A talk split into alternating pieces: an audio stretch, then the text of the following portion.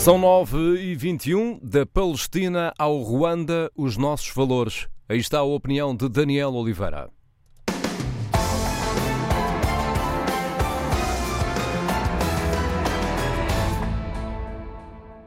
Na Sexta-feira Santa, no momento em que os muçulmanos celebram o Ramadão, a polícia israelita entrou na mesquita de Al-Aqsa, que fica em Jerusalém Oriental e é o local mais sagrado para os islâmicos depois de Meca e Medina, atacando os fiéis que acabavam as orações da manhã e provocando 150 feridos.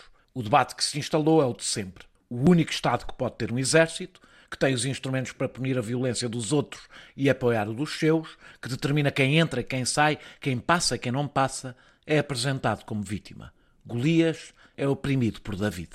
Há décadas que Israel se recusa a cumprir o direito internacional, que ocupa territórios que legalmente pertencem à Palestina, que, dentro desses territórios, cerca cidades e vilas com muros, que impede uma continuidade territorial que deixe que as crianças vão à escola e os velhos ao hospital, que torna a economia palestiniana inviável, restando ao seu povo o direito de ser miserável ou mão de obra barata para Israel, que constrói colonatos ilegais em território que não lhe pertence que expropria terras e casas de palestinianos para as entregar a israelitas, que impõe ali aquilo a que a Amnistia Internacional, fonte tão legítima para denunciar os crimes da Rússia como os de Israel, chama de apartheid.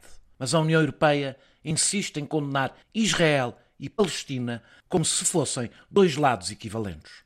No que toca ao conflito israelo-palestiniano, a Europa não é diferente do PCP com a Ucrânia. Equipara a violência do ocupado à do ocupante e já nem falo dos Estados Unidos, apoiantes ativos desta ocupação, enquanto denunciam, justamente, outras ocupações. E não me digam que a história é mais complicada e tem antecedentes. Também é da Ucrânia. Mas há um ocupante e um ocupado, e isso não permite hesitações morais.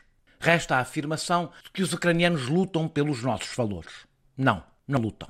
Lutam pelo seu direito a serem independentes. Isso é um valor de todos os povos e civilizações, ocidentais ou não, suficiente para estarmos do lado da Ucrânia. Para lutarem pelos nossos valores, teríamos de saber que valores são esses.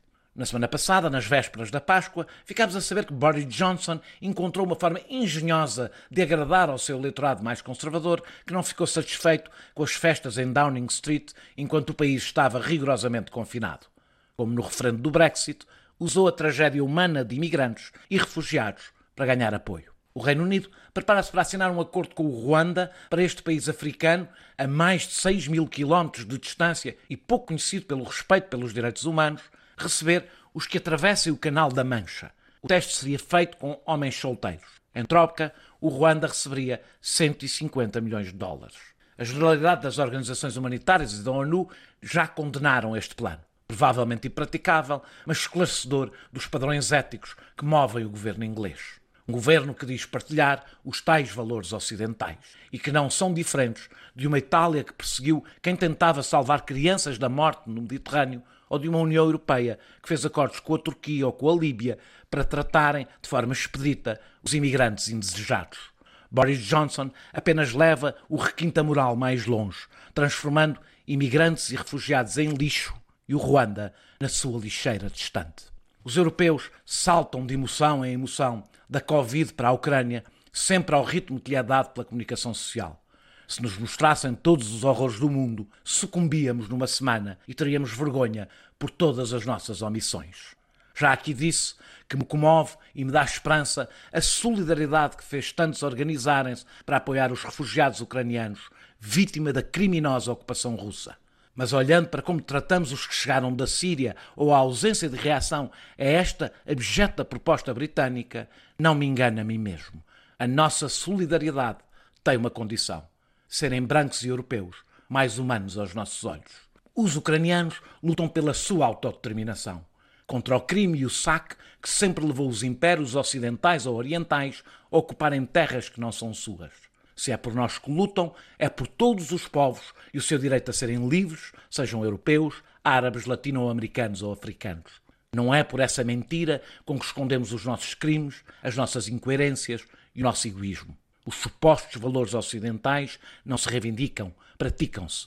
Enquanto tratamos seres humanos como lixo indesejado, enquanto a nossa solidariedade for exclusiva para quem tenha o nosso tom de pele Enquanto distinguirmos ocupantes bons de ocupantes maus, é melhor termos cuidado quando falamos dos valores ocidentais. O resto do mundo está a ouvir.